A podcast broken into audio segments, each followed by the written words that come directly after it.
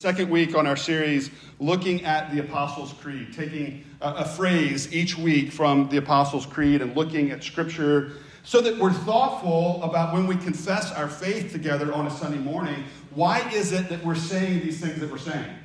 What, what are those foundations that Josh uh, referenced before we confessed together our faith using the Apostles' Creed? What, what, what is it that is the foundation of what we believe?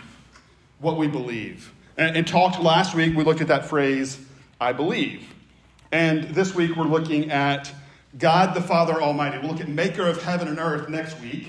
Uh, but this week, it's God the Father Almighty. And to make it simple, those are the three points God, Father, Almighty. But this question of do, do you believe in God? And, and you, you may have heard just this, you may have been asked this before, you may have asked somebody, you may have seen surveys about belief in God. The, the Pew Research Center does a lot of surveys and research about religion in our country, and, and they have a whole page about belief in God and uh, the, the demographic changes over time and all of that. And it's pretty fascinating, and it, and it falls on a scale, a scale that I'm sure covers people uh, that are here, uh, from I believe with some certainty or I don't believe with certainty, or I believe but have questions. And like there's a, there's a spectrum, right? Uh, this question of what does it mean to believe, even, and then uh, and then there's a, a, recognition that we we believe, but we have doubts. The man in Mark chapter nine says, "I believe." Help my unbelief that we ourselves we struggle along those lines, right? Uh, there's also a, then the question of what does it mean to believe, or what, it, what is God? How do we think about God? Uh, fascinating that on the Pew Research Center's website, they have broken down by religion. So there's a there's evangelical Protestant, mainline Protestant, historically black Protestant, and then there's Catholic and Orthodox, Judaism, Islam, Hindu, Buddhist. Like there's a whole spectrum, right? And and every one of those groups has people on all kinds of spectrums in that, which is a little bit fascinating, right?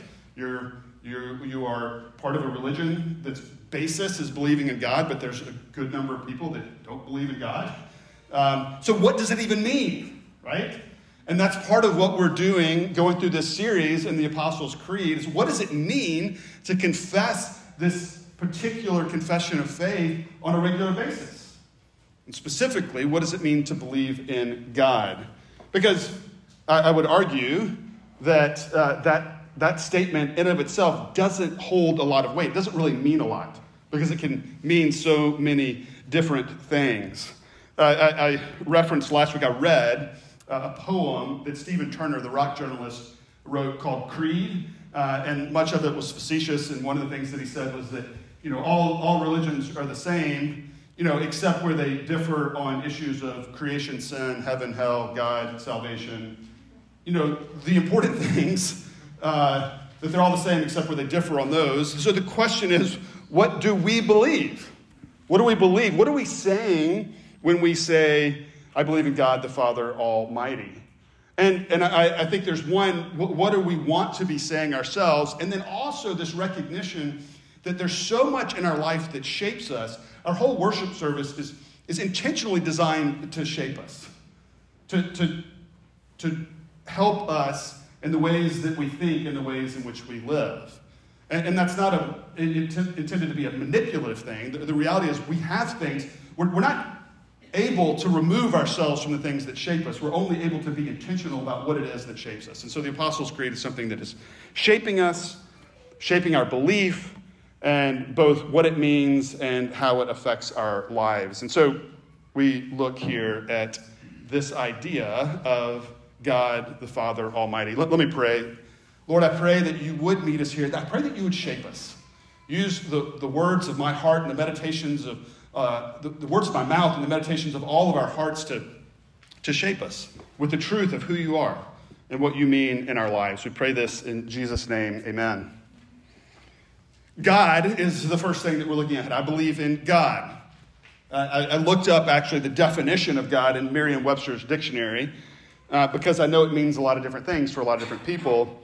There is the supreme or ultimate reality, and, and the dictionary links that to Christianity and, and other religions. There is a being or object that is worshiped. as having more than natural attributes and powers. The third is one controlling a particular aspect or part of reality. And then number four is a person or thing of supreme value. A person or thing of supreme value. And, and as I, I read these different ones, there, there are the ideas of, of a, a God, uh, a person that, that creates, that reigns and rules, that, that, that fits with, within Christianity. But there is also the idea that, that we have something that controls our reality, that is of supreme value to us. And, uh, and we might not think about those things as gods. Uh, we might not think about those things as things that we worship.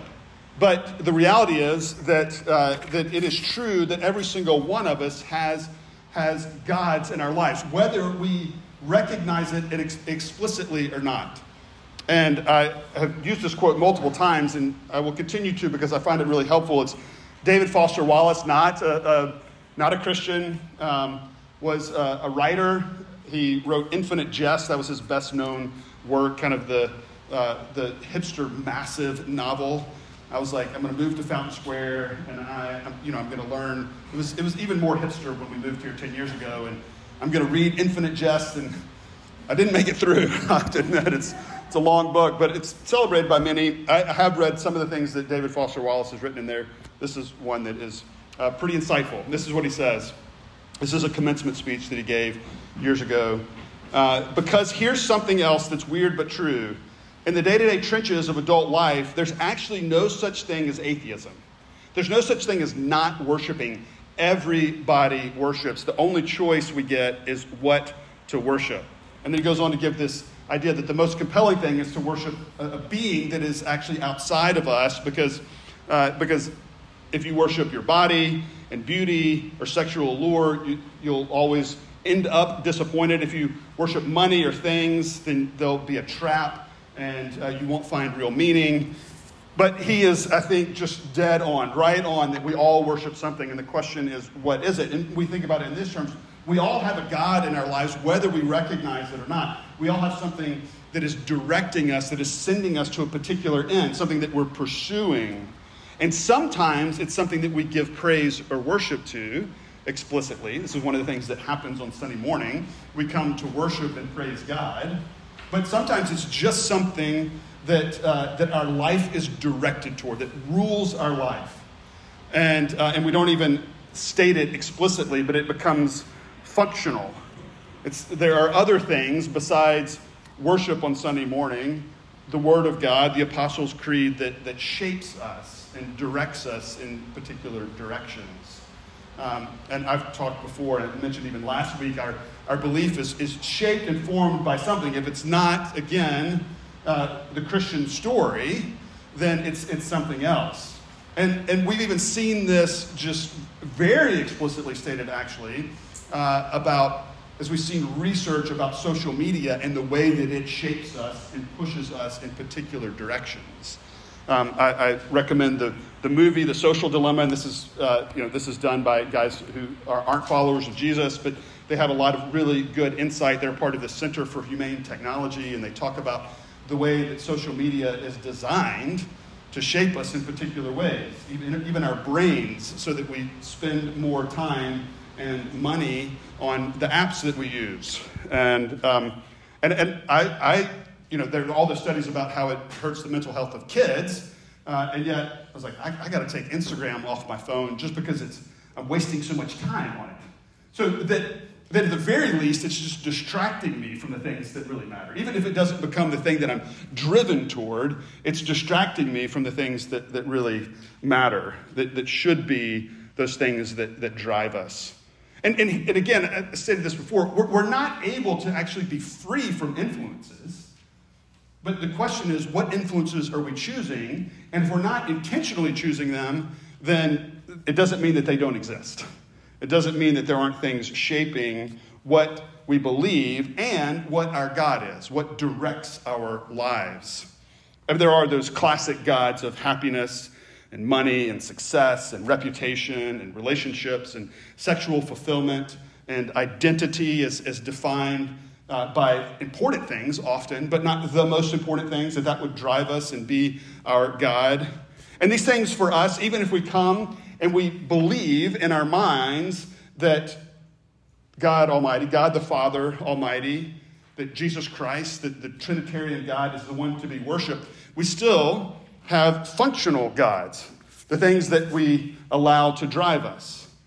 And, and we need to take time to think about what those might be in our lives. But we're invited to here, both in the Apostles' Creed and Ephesians chapter 1, is to worship a God who is the supreme authority, who reigns and rules over all things, and invites us into his story to experience what he created us for. He is the one to be blessed, verse 3 is the picture of worship. He is the one to be praised, verse 6. He is uh, the one who is working all things, verse 11. That his will was worked out uh, before time even existed, and that he is working it out, and we see here to the benefit of his people. But that he is worthy of worship, that he is the one who is central to all of life, that this God that wants relationship with his people and as we look at all the Old Testament passages that refer to him as Yahweh, uh, that personal name for God, I will be your God, you will be my people. It's the story of the God working throughout all of Scripture who wants relationship again and again, but he is reigning and ruling. And so we need to take time to think okay, this idea of God, what is my functional God? Is it the one that I confess on Sunday morning? Is it something else? If you're, if you're here and you're, you're visiting and you're, maybe you're not even sure what your God is, and, and we're glad that you're here. Uh, but the question needs to be explicitly answered in our hearts and in our lives, because if we don't do that, there's something that is still our God, that is reigning and ruling, whether we explicitly state it or not. And the God who the Bible reveals to us as the one who does reign and rule, the one who is that supreme authority the one who is, we'll get to next week, the maker of heaven and earth, the creator of all things, including us, that, that God is defined in a very particular way as he has revealed himself in Scripture. And the first thing that we see, the statement in the Apostles' Creed, is God the Father. God the Father. I'm actually going to spend, so next week, just to let you know what's coming, next week is Maker of Heaven and Earth. And then the following week, is the Trinity, which we feel, which we see already referred to here. God the Father is in relationship to the Son. Um, I will answer all the questions you have about the Trinity in two weeks. Okay, I, I won't do that, but that's what it's going to be, right? Um, it is uh, a beautiful theology and often uh, heady and confusing uh, because God is God and, and we are not.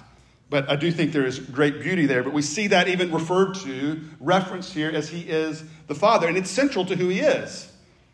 Verse 2 Grace to you and peace from God our Father and the Lord Jesus Christ. He is referred to as the Father. This is part of who he is. Verse 3 Blessed be the God and Father of our Lord Jesus Christ. He, he is, by very definition, a father. He is, by very definition, relational. And then we see th- this idea of predestination. Verse 5, we, we see it again in verse 11. And, um, and, it, it's one that's, you know, people struggle with.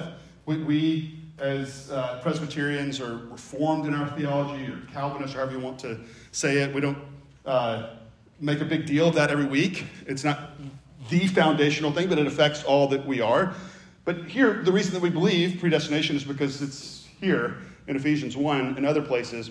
But I want to set aside how we think about that for a little bit. The focus of predestination, the beauty of this idea of God predestining us, is that it is His work and His grace.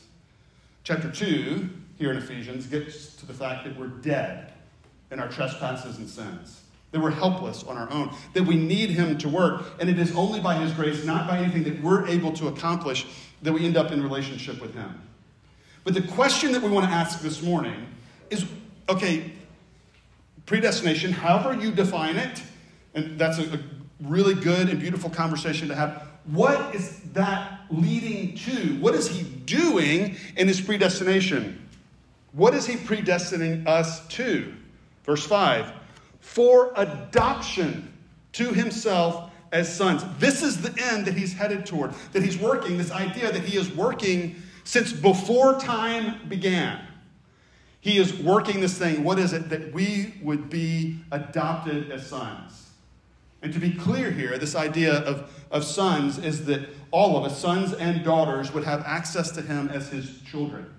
And, and it, it's, it's used here in both the general sense, so like mankind refers to all male and female. It was also a recognition that in the world in which they lived, we're, we're getting to the inheritance, particularly in verses 11 through 14, the inheritance that is offered as his children. That in this culture, the inheritance was only for sons. And yet, what is happening here, what we see Jesus doing is expanding his promises. We see Paul doing the same. That the opportunity for inheritance is not just for sons, it's for sons and daughters. And this here, this phrase refers to all followers of Jesus. So this is all have those rights and privileges. And so there is this beautiful work that God is doing to adopt us to himself, to, to call us into his family, that we might be his children, and that we might have the blessings therein.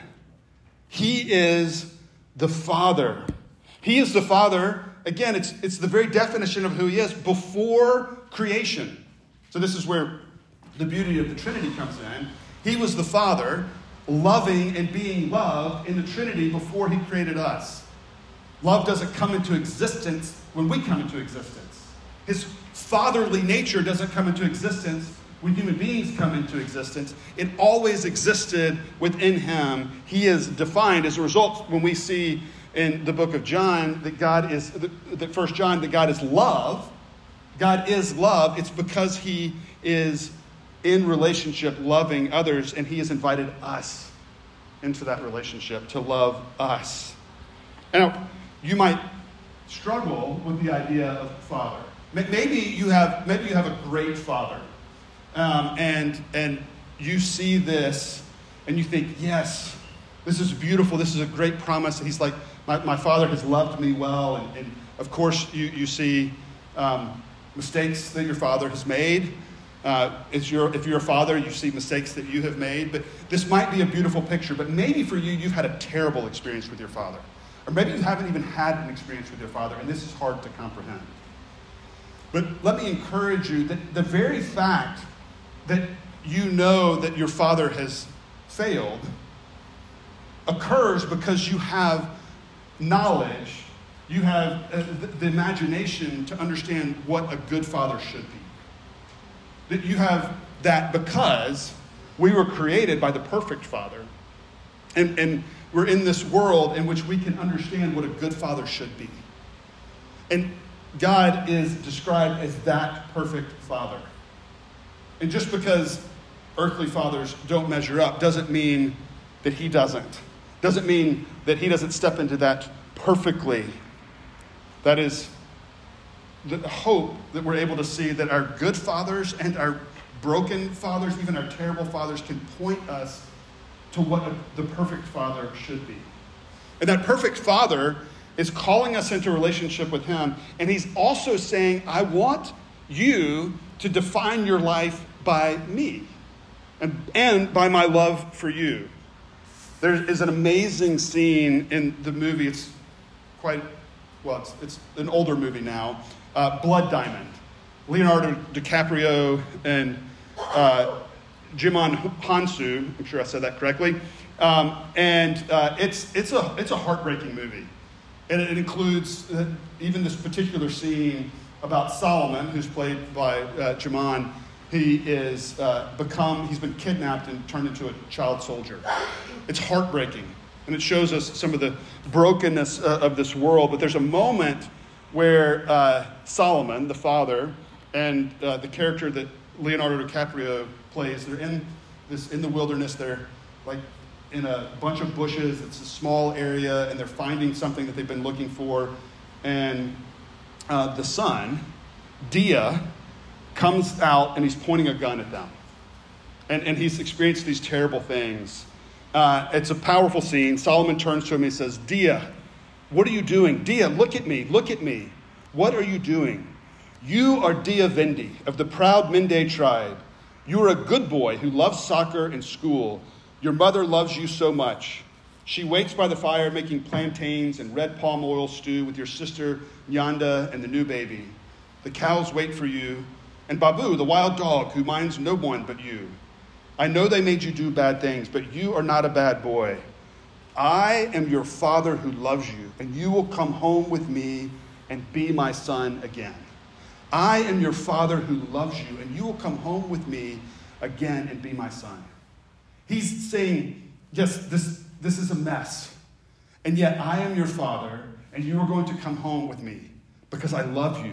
Your, your life is defined by your relationship with, with me and not by this other incredibly messy, broken stuff. Our Father says to us, I am your Father who loves you. You will come and you will be with me. You will be a part of my family. This is an amazing promise. Now, I, I recognize there are times when we might know this, but we, but we don't feel it or experience it. There, there's times when we feel that uh, separation. I, I, think one of the things that, that we hope always and pray that uh, worship does, that, that reading scripture does, that praying does, is that it shapes us to experience this more and more, to, to step into living in this relationship. It shapes us more and more. And we don't physically reside with the Father or with Jesus at this moment. The promise is that will come one day, but we're not physically experiencing that. And yet, there is the promise of this relationship. Just this week, uh, we dropped uh, our two older kids off at school, and, uh, and we're now six and a half hours away from them.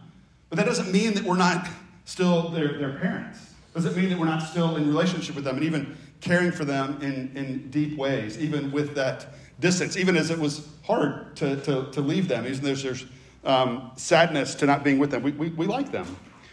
We like being with them. Um, and, uh, and, and yet, we're in deep and, and beautiful relationship with them. Not perfect all the time, I mean, perfect with, with Libby, who's still here, right? We, um, it's always the case. Um, but there is relationship and care that, that defines who we all are in relationship to one another. There's some beautiful, beautiful promises that God is saying, I am your father. Come and, and be with me, be my sons and daughters, and experience me. This is who God is. It's not just this general idea of a creator God. He is that, but it is so much more. And, and I think that we, we see that idea even greater when we get to this idea of Almighty. Now, again, we're going to talk about Maker of heaven and earth next week, and, and we tend to think about his might and him as almighty. And the, the first thing often that comes to our mind is that idea of creation. Or we, we go out into creation ourselves and we see the beauty, particularly if it's a majestic scene. We go to the, to the Rockies or we, particularly mountains, um, and we see uh, his majesty. I mean, the reality is, I think that we can see his majesty even in the very, very flat uh, parts of Indiana in which we live. Um, and we've loved being here for 10 years. I do wish it wasn't so flat. And yet, there's still majesty there, but there's, there's actually really amazing majesty in this room. The pinnacle of his creation, those created in his image. You guys, looking around and seeing one another, there's this picture of his majesty as maker of heaven and earth, right? Uh, I think that is absolutely, we should see that regularly. But what we find here, his might as it plays out, isn't that big creation might. Is it, it isn't even him powerful in battle, which we see in many places in uh, both the Old Testament and looking forward to uh, the wedding feasts of the Lamb and the things that are going to happen when Jesus returns.